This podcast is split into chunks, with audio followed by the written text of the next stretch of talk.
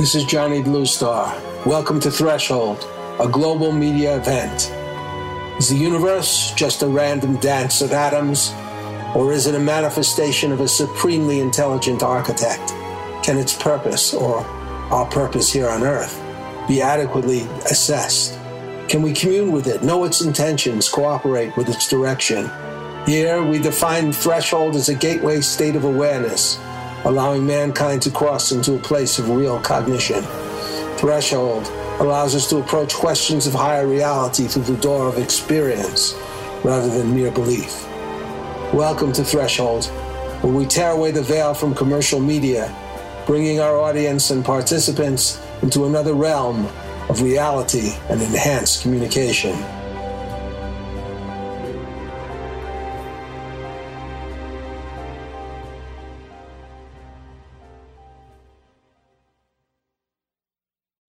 This is Johnny Bluestar. As host of Threshold Radio, I've had the experience of speaking with many interesting people, but the guest I'm introducing today, Paula Lenz, has had an experience that could be life altering for some of my listeners. Even for those familiar with various types of paranormal phenomena like telepathy, out of body journeys, near death experiences, this story could still rock your world. Why? Because it presents a very different and rare paradigm of the human experience and alters what is understood of the possibilities between life and death. I just want to read a couple of things here about reviews of Paula's book, which is called Driving into Infinity Living with My Brother's Spirit. I just love that name, Driving into Infinity, which is absolutely true when you get to understand what she's about to tell us. Anyway, this man his name's Kenneth Ring. He's an author of Lessons from Light and one of the founders of the International Association for Near Death Studies. This is what he said. Paula Lenz's book shows how the deepest grief can unlock the greatest spiritual treasures. The story of how the death of her beloved brother Don had also provided her and us with the incontrovertible evidence of life after death should convince any skeptic that we live after we die.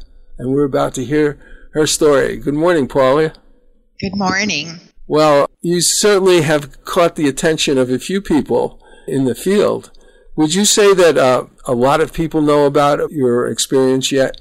Well, now they do, given that uh, I've written the book and I-, I was a speaker at the IANDS conference last year with Dr. Janice Holden, who wrote the afterword of the book, and she actually provides the research information about my experience and in dealing with near death experiences and, and how my experience figures into all of that research. But there certainly is so much more out there now. And, you know, I waited so long to share this story of mine. This story has only been revealed by me very recently. Uh, my book was published toward the end of 2017, and this experience actually happened to me in 1983. So there were only a few of my closest friends who ever really knew anything about this experience. But would you say that the ordinary person I'm just saying, like like someone who reads the paper occasionally or a news site or whatever would really know much about, first of all, the near death experience, much less yours. Do you think a lot of people know it? Like if you walk down the street and you hey, do you know there's such a thing as a near death experience that people would actually know about it? I think people might be familiar with the term, but I don't think that even though there is so much more information available now and there are so many more organizations that have been set up around this whole idea. But I, I still think that most people in general are not all that familiar with, you know, more details about near death experiences or, or shared death experiences or anything like that. But certainly it, the information that's available out there has come a very long way since uh, before I had my experience. Well, it came a long way, but how many people? I mean, I know that when you contacted, or she contacted you, Dr. Janice Holden, you found out there was one, I think in her book, there was one example the only one that you had ever encountered that was even similar to yours. Yes. In fact, I had contacted Dr. Holden. I had seen her name as being a previous president of the IANDS group. I was actually trying to get in touch with hopefully Dr. Kenneth Ring because in 1985, after my experience in 1983, I was compelled to just read everything I could find about spirituality and potentially, I guess, other experiences. And in his book called Heading Toward Omega, again, I read that in 1985, his whole book really was focused on near death experiences, but he included one experience that um, a woman had had while she was giving a eulogy at one of her best friend's funeral. And her experience was somewhat similar to mine in that she did see her deceased friend, but, you know, she didn't really go off into infinity like I did with yes. My, but it at least gave me enough information to realize at that time hey, I'm not crazy. this kind of thing can actually happen. And for that reason, I was always grateful to, to Dr. Ring for his books and his research in the field. And as a result, when I wrote this book, I really wanted to get in touch with him, if at all possible, and explain to him how grateful I was to him, and then ask him if he would, you know, take a look at my story. And he did, and then, you know, provided the, the quote to me. Did, did you find anything since? I mean, since when you contacted him and, you know, after the book and so forth, and other examples? Well, I've never really seen one quite like mine, certainly not while someone was driving. Even Dr. Holden commented to me on that, that she'd never really heard of anybody having an out of body experience with someone uh, while they were driving a vehicle. But, you know, there are some examples of shared death experiences where when people are at someone's deathbed, they can cross over with that person at the time that they die, you know, just for a few moments or whatever, and kind of share that crossing. But again, as far as going on and experiencing more beyond that, I haven't read or come across too much beyond that. Before you go on with your story, I'd like to play a bit from Dr. Raymond Moody, who is the man credited with coining the term near death experience and doing the first modern original research on this rare and extraordinary subject. He describes this here, but also explains the origin of his next groundbreaking research into what he calls the shared death experience. To review briefly, I talked about near death experience, a pattern of experience we see all over the world where they talk of leaving their body and um, entering into a state of existence they just find impossible to describe. And um, say that they proceed through a passage into a brilliant light where they meet relatives or friends of theirs who've died. And in this light seem to be wrapped up in comfort and love and peace. And then uh, undergo panoramic memory, in which all of the events of their life, life seem to be displayed around them in a hologram instantly. And then have the experience of coming back and feeling uh, after that time that uh, what we are what we um, are all about here is trying to learn how to love and saying that their experience is absolutely convincing to them that what we call death is a transition into another reality. And um, again, you know, I think unless you've been hanging out in a cave in the Himalayas, hey, which some of you may have been, may have been doing, um, you know, for the past 40 years, I'm I'm sure we've we're all we've all heard of this. Um, but there is a parallel and I would say identical phenomenon that I call the shared death experience, which has a very different um, um, um significance, I think. And um, I I want to tell talk a little bit about how I became aware of this. I was um, I had been studying near death experiences, really, you could say 10 years if you start with my interest in this through Plato, or five years if you talk about it in terms of me interviewing a lot of people. Uh, so by the time I uh, went to medical school, I had five or ten years' experience with this concept. And, um, you know, a story I hear all the time is that uh, poor Dr. Moody was, you know, persecuted by the medical community and, uh, you know, they thought he was crazy and tried to drum him out of the medical scene. And, you know, that's a wonderful story. And in a way, I almost wish it were true. I mean, uh, you know, it's a heroic tale. But the reality is, it didn't happen that way. Because by the time I got to medical school, I had gone the PhD in philosophy route. And so um, a lot of the people I grew up with in Georgia uh, had gone on to medical school during the time I was getting my PhD and serving as a professor. So they were some of them were residents in the medical school or upper class medical students.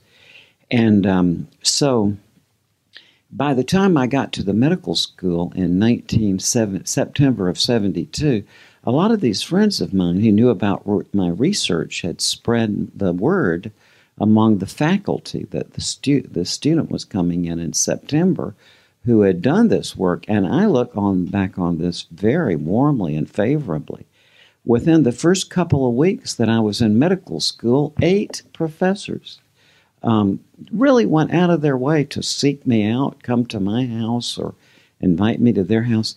And it was very favorable. About half of them were people who had had such an experience themselves and were intrigued by it and was glad that somebody was studying it.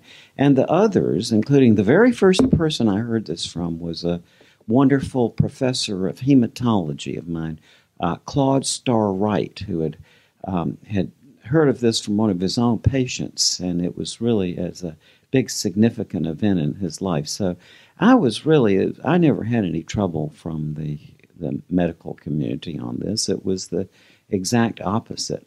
And um, so, in that context, around um, it was in either December of 72 or early January of 73 and I was in the bookstore at the medical school, and a very nice woman came in and introduced herself as Dr. So and so. And I knew the name immediately because she was a very distinguished professor in the medical school.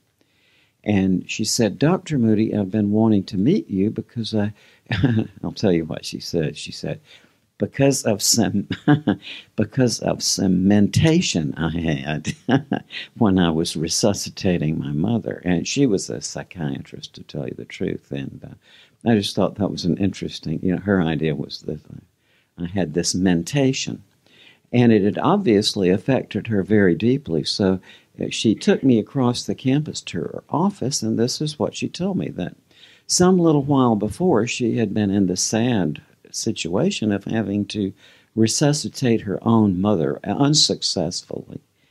And um, so, what she described to me was that as she was trying to resuscitate her mother, she herself felt that she got out of her body. And like me, she had been raised in a kind of a religious or non religious environment. And this was, I remember the affect of her discussion. It was just, she was very startled by this and uh, startled to find she could see her own body down beside her mother's now deceased body. This, this, she said, as she felt her her mother die, she herself felt she got out of her body.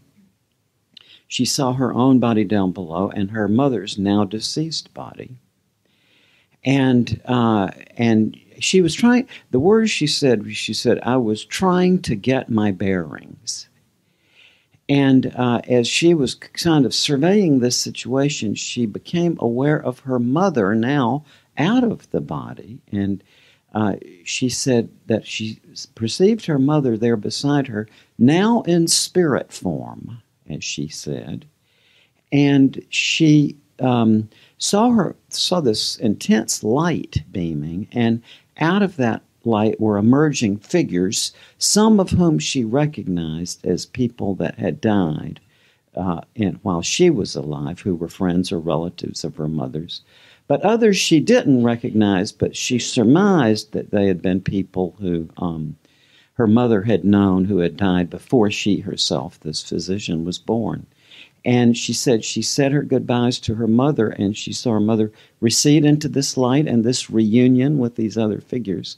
And then she said they were all kind of, I think, I forgot the word she used, but like pulled or drawn back into this light. And she said, when this closed off, it did so in a spiral manner. She she said it was like seeing the lens or the lens, whatever that thing is, of a camera, where it goes down and it closes in a spiral form.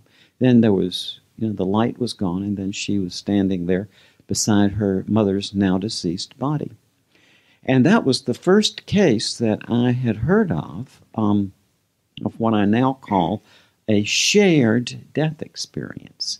That was quite a story, but as they say, you ain't seen nothing yet. We will begin after the break with the beginning of Paula Lenz's exciting spiritual adventure, driving into infinity.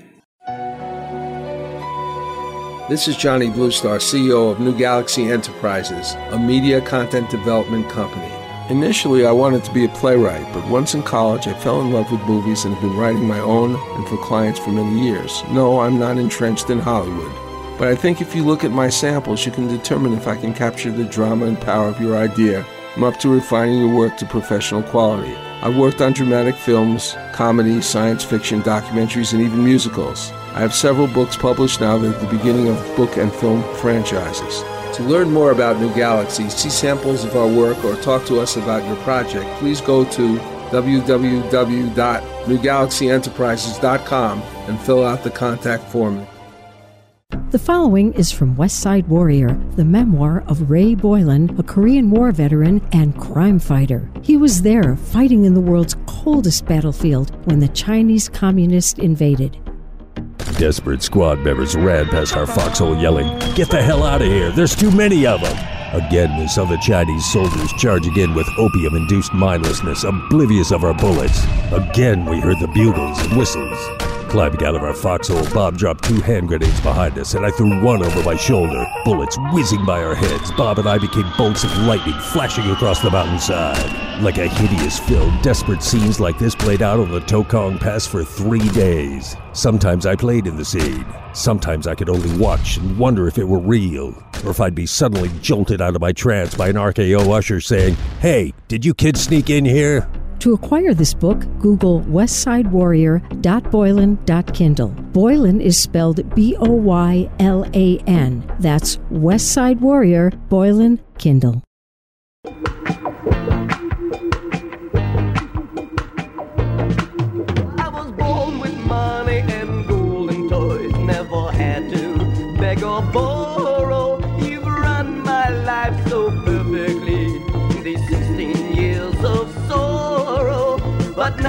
It's time to face the truth and not the lie that's handy. I'm disillusioned, I'm discontent.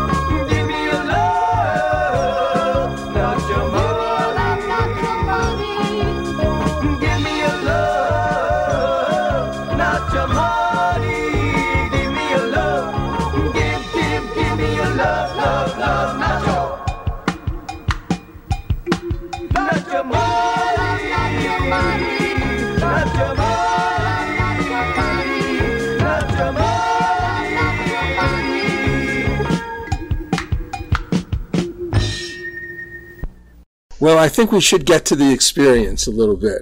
Uh, but first, before we get exactly there, before it happened to you, to somebody really concerned about after death experiences or paranormal stuff or spirituality, more of a very competent, uh, I, would say, person who worked and had a family and so forth. And but it wasn't at, at all what happened later, right? Exactly. I was brought up in the Baptist religion. You know, I had gone to church and Sunday school and all that, but you know, just like most people, it's like, okay, well, that's what we do on Sunday, and then you know, the rest of the week we're working and taking care of our careers and, and that sort of thing. And it was not an area that I focused on that much and was not a main focus of mine. But you had a very close relationship with your family, and particularly, I guess, with your brother, Don. Yes, my brother and I, so I'm the oldest child in the family, and my brother was four years younger. And I have a sister, but she is 10 years younger. My brother and I essentially shared all of our childhood memories because we grew up together. Whereas, as I said, I was already 10 years old when my sister was born. By the time she was 10, I was already 20 and in college. You know, it wasn't the same scenario with her. Right. So my, my brother and I were very close. And also being the oldest, you know, it was always a case whenever we would go out to play in the neighborhood, I was always told, you know, now look out for your brother, you know, make sure everything's okay. So I always had this kind of sense of responsibility about him in growing up to try to be sure everything went okay and we didn't get into trouble and that sort of thing. We were definitely, you know, close in that regard. Let's go into the next thing that happened, which would be a certain thing, traumatic thing that happened with your brother. Well, I'm going to start with a year before his accident in 1982 in the fall. I began having a recurring dream. This dream was always the same and it continued for the next year off and on. But basically, the dream was I found myself outside on some hills and people were gathering, more and more people were coming to this area. Eventually, someone came up to me and asked me what was happening. I replied that I heard it was the end of the world. And everyone was looking up at the sky, and there appeared Jesus. When that happened, suddenly I just doubled over uh, down toward the ground, and I was just experiencing the worst pain of my life. But it wasn't physical pain, it was heartfelt suffering and agony beyond words. And as I doubled over, I just kept saying to myself, but it isn't supposed to be this way. I thought the end of the world was supposed to be joyous and then the dream would end. And I had no idea what this dream meant or why I kept having it. So we fast forward here to Friday, October the 7th of 1983. And that morning, I drove my husband to a meeting to drop him off, and we were meeting later that day at the Greek festival near downtown Houston, a very popular event in Houston. And as I'm driving my husband to drop him off, I suddenly began having this terrible pain over my heart area. And I was quite frightened by that. I wondered what was happening to me. And Was this the same type of pain that you had in the dream?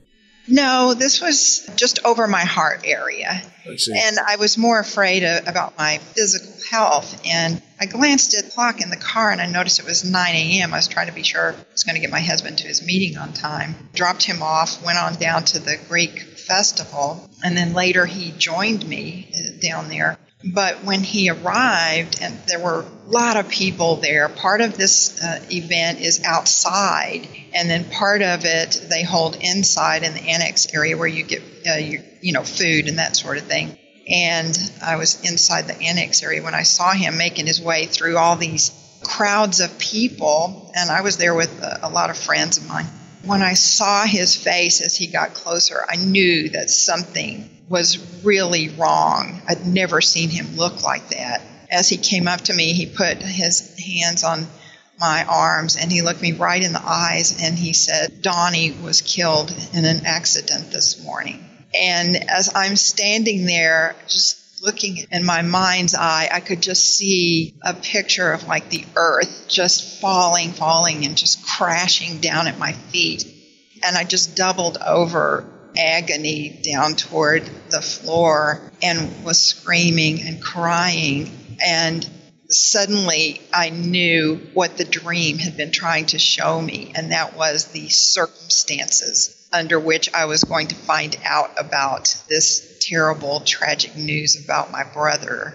I just, if you'll let me read just a short paragraph here from my book, I just want to kind of convey to listeners just how awful this was for me. Sure, go ahead. I had written every moment was sheer agony during those days, with no words to adequately describe a broken heart.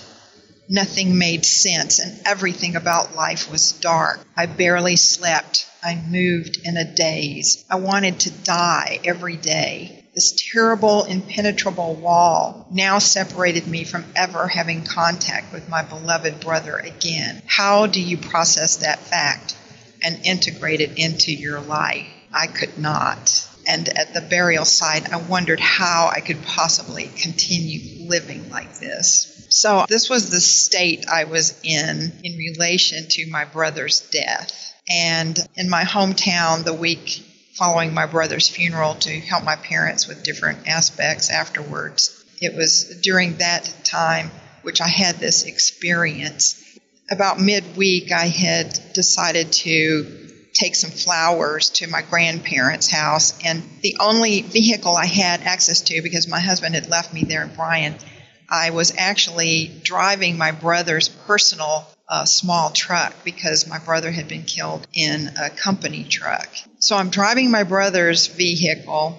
I'm headed to my grandparents' house, which was about 10 or 15 minutes away from my dad's. And as I'm driving along, I suddenly developed 360 degree vision while I'm driving.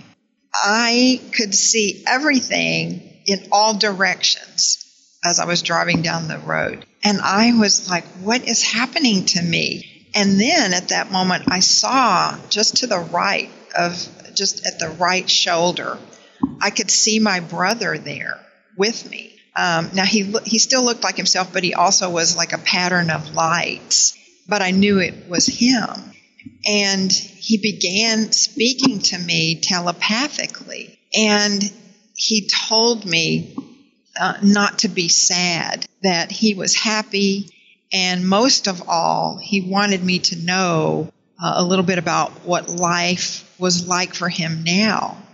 He explained to me that he was on another plane of being and that it had simply been time for him to leave. Then I realized that I was no longer in my body. I was with my brother, but it was like being in just a state of consciousness with him. And initially, I, I, say that I saw what looked like a landscape to me, but it was it was more like looking at the negative of a photo or something. It was just like outlines of a countryside. But then after that, my focus was entirely on experiencing infinity and eternity.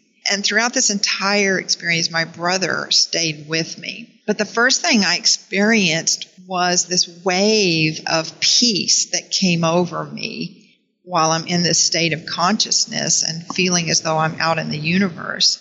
And it was, it reminded me of the passage in the Bible that talks about the peace that passes understanding. And then another wave came over me that was a wave of all knowledge that I knew everything in the universe. I knew everything that had ever happened in the history of the universe. And then the third wave I experienced was this energy of pure love.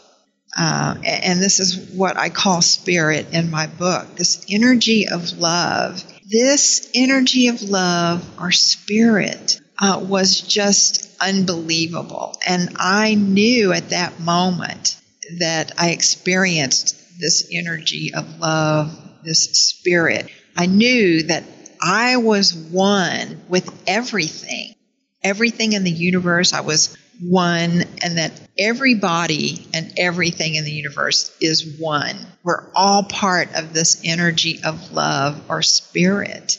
It was just an incredible feeling. And not only did I understand this, I guess you want to call like at an intellectual level, but I actually knew that I was part of this entire fabric of the universe, everything, and that we all are existing in this oneness. Not that we, most of the time, consciously realize that here, but I knew that there was no separation of anything from this all encompassing spirit. Were the three waves that you experienced essentially the same, but you saw different sides of those experiences?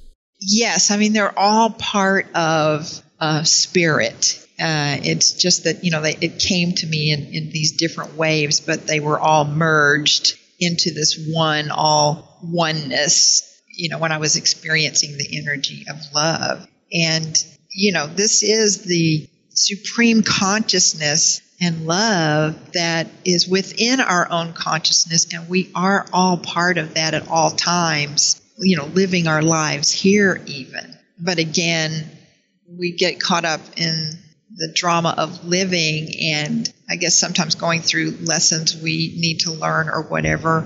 But everything and everyone is the spirit of universal love and everything and everyone is connected throughout the entire universe. Did you take anything away? The experience that you had of the all knowledge of knowing everything, could you take any? Did you take any specifics away? Something that you remember? I didn't focus in on any one aspect of that, but the message that I received at the time I was in that state was that I was home that. I, I knew that I was home. You know, once I began to feel that and realize that, and I knew at this point, you know, I was completely out of body. And I didn't care one thing about going back to my body. And, and when I had this realization that I was home, I wanted to be deeper into this experience and I didn't want to go back uh, to my life. And as as I started thinking that way, and now my brother is right here with me the whole time. And when I began thinking that, I, I felt as though I was suddenly very rapidly whooshing away. Oh. Uh, that was the sensation that I got. And as that began happening, my brother, I'll say, exerted his energy on me and he told me, he said, No, you can't go yet. It's not your time. And with that, I suddenly was pushed back down into my body. I could see myself coming back down into my body as I was driving. And I sort of I felt like I landed in my body with a thud. And first thought I had at that particular point was, wow, I am just so constricted inside this body now. wow. it was just uh, it was amazing to me how, you know, constricted and confined I felt to be back.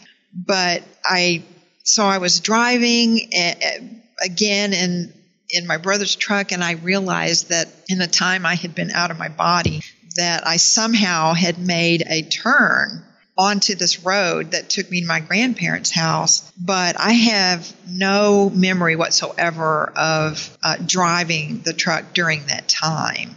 And um, so, you know, people often ask me, well, well, how, how did, who do you think was driving the truck? And it's been suggested to me that perhaps my brother's energy took that part over. Uh, I don't know, but it was it was quite jarring, I guess, to end up being back in my body. Well, there there are actual cases of people who have been quote abducted, abducted by aliens, whatever, who have had the phenomena of missing time. and I believe some of them have been driving and they wake up, they're still driving somewhere. Oh. So actually, I think I've actually uh, read that, not just in one case. We're going to have to take a break now, Paula, because I think everybody's going to have to take a breath because the next part is what happened afterwards. yes. We will now take a short break, starting with Back Home by Doc Skinner and followed by a few important messages.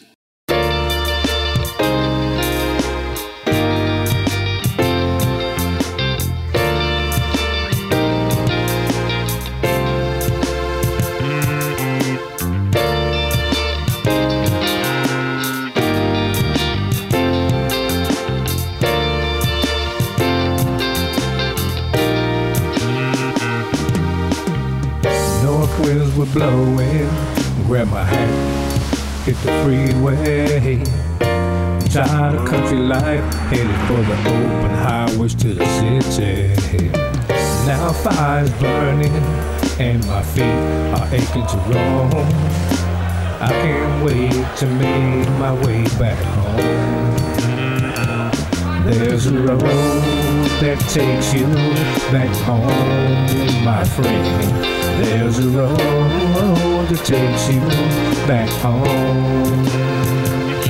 There's a road that takes you back home again. I can't wait to make my way back home. There's a road that takes you back home, my friend. There's a road that takes you back home. There's a road that takes you back home again. I can't wait to make my way back home. Time won't stand still. Think about living easy. Why did it take so long to grab my hat? Cause I was lonely. Still the fire's burning and my feet are aching to roll. I can't wait to make my way back home. There's a road that takes you back home, my friend. There's a road that takes you back home. There's a road that takes you back home again. I can't wait to make my way back home.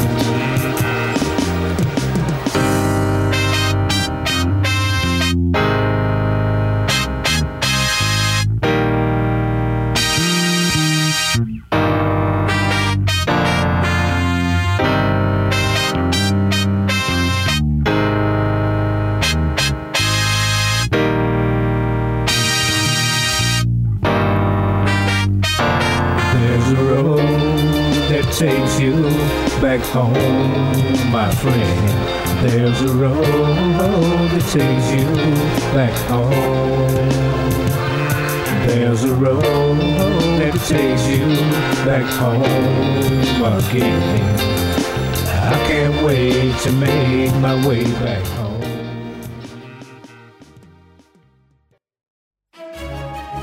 My company, New Galaxy Enterprises, is a California corporation specializing in the creation of media and promotional content.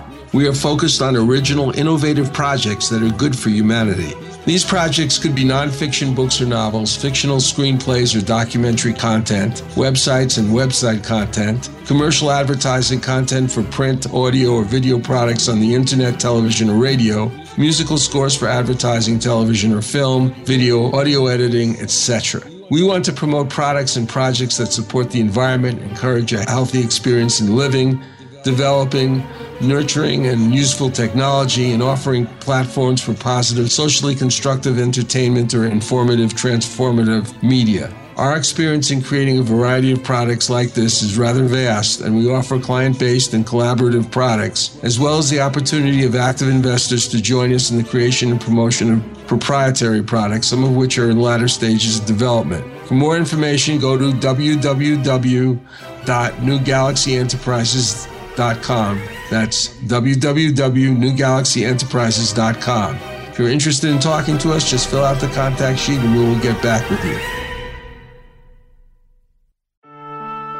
Are you confused about so much information on health issues? Do you find it hard to trust the sources of conflicting advice? Try Dr. Rodier's newsletters and blogs based on the latest information published in the best medical and nutritional journals. There is no charge for subscribing. Just log on to hugorodier.com. That's H U G O R O D I E R.com to do so or to download Dr. Rodier's latest publications. We're back with Paula Lenz, who has just told an amazing story, which is how she encountered a whole different dimension of experience of spirit, very similar to what people experience when they've gone through the near death experience. And um, I think it's a, I think I'd like to, you know, Dr. Janice Holden wrote a, afterword in the book where she explains that Paula's experience is an unusual one and defies exact classification as, as attributes of an after death communication, shared death experience, and near death experience. Even the circumstances of, her experience are unusual in that she left her body while she was driving her brother's personal truck, which is what, what you had just spoken about. I want to say that the, the sort of uh, shared death experience is a lot newer in, in the public mind than uh, near death experience. And the person who broke that information, I think, publicly was again Raymond Moody in a book called Glimpses of Eternity, sharing a loved one's passage from this life to the next. And um, your experience wasn't after you died or you shared an experience, but your brother was already deceased. And it's so extraordinary. Let's find out what happened to you, Paula, after that enormous change in your life? Yes, my consciousness and my view of life on earth after that could never be the same.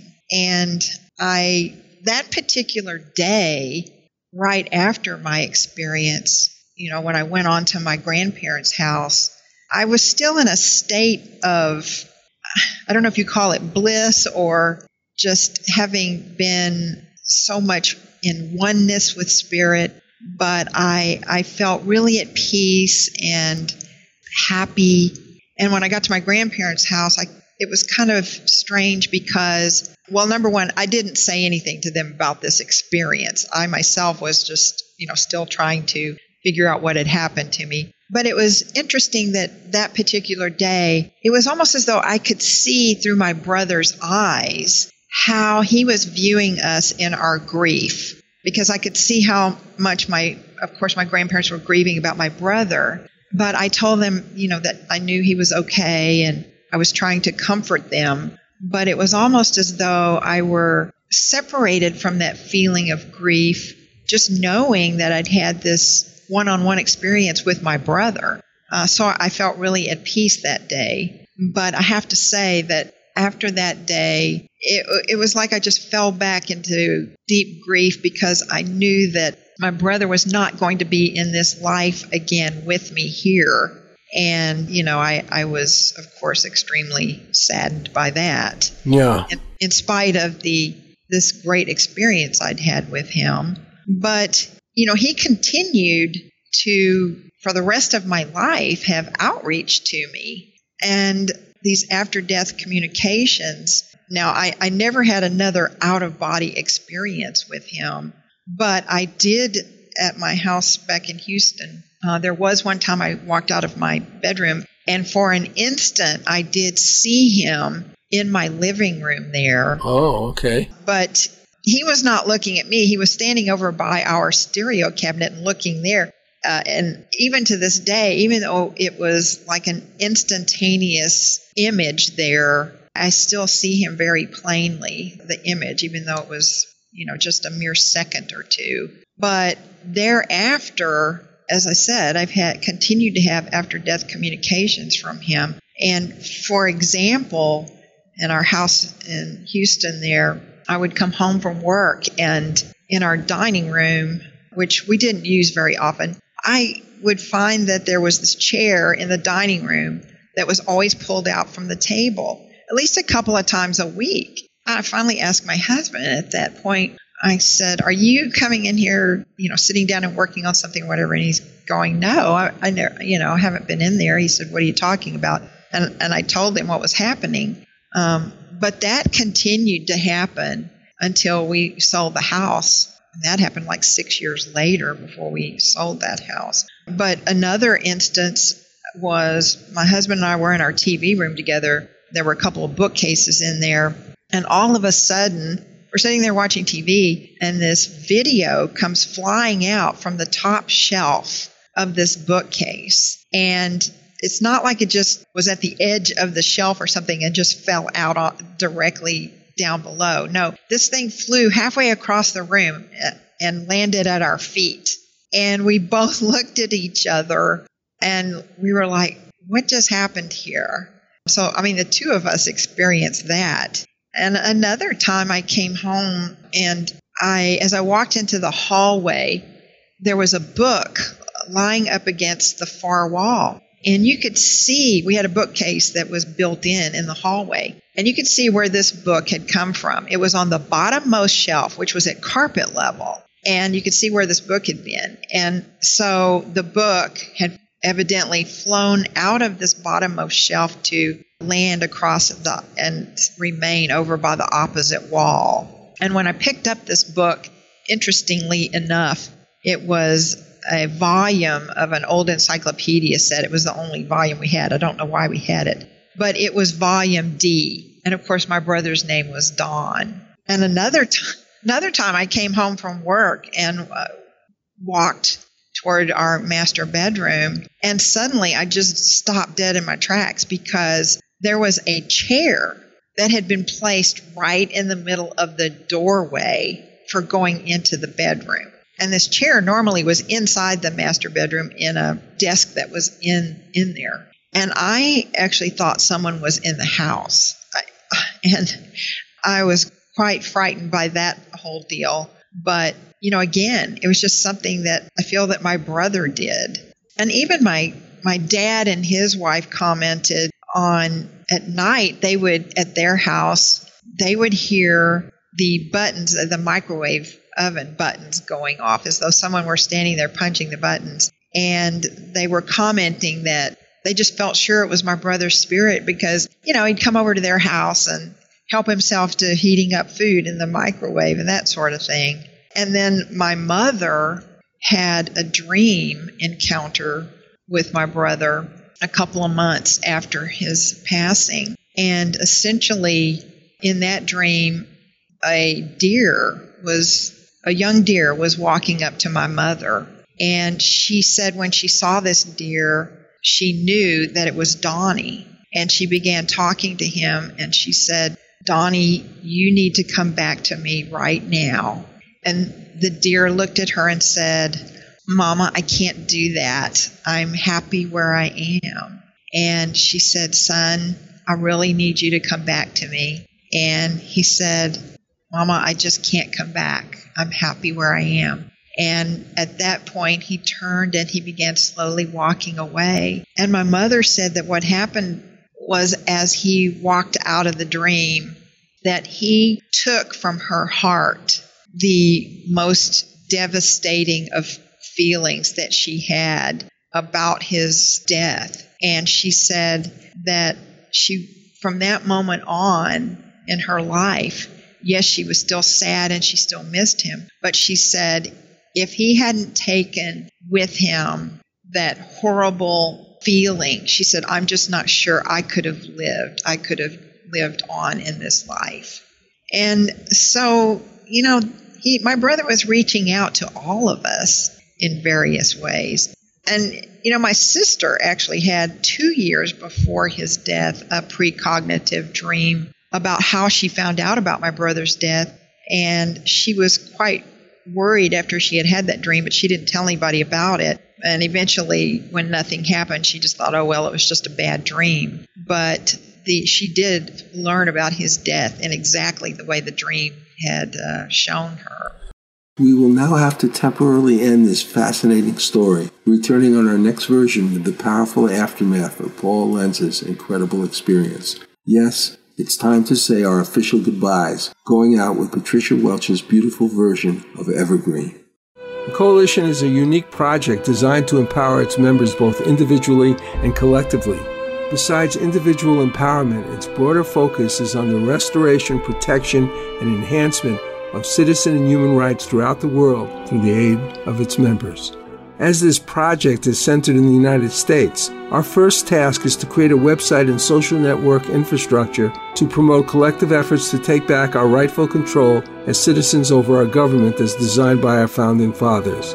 Although we must begin with the social network restricted to United States citizens, the organization will also host a global dialogue for the discussion of human rights by citizens of democratic nations throughout the world.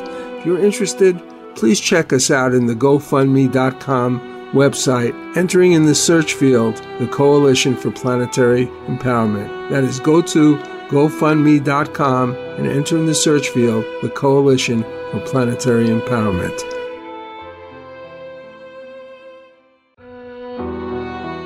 This is Johnny Bluestar. Imagine a dark night.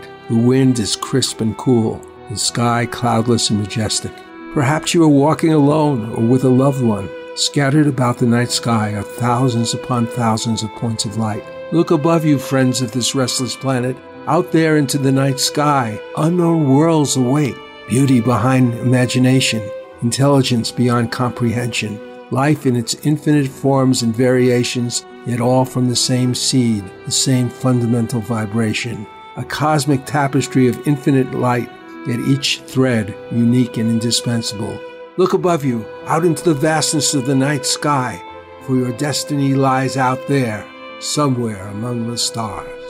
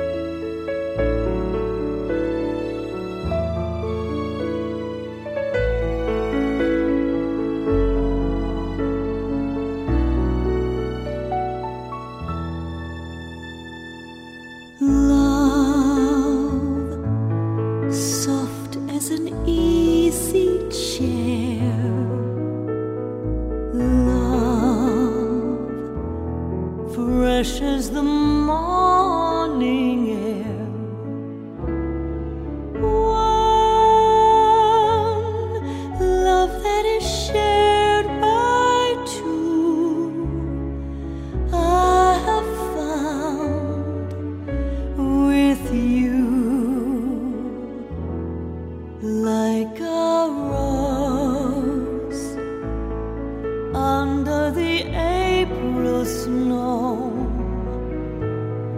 I was always certain love would grow.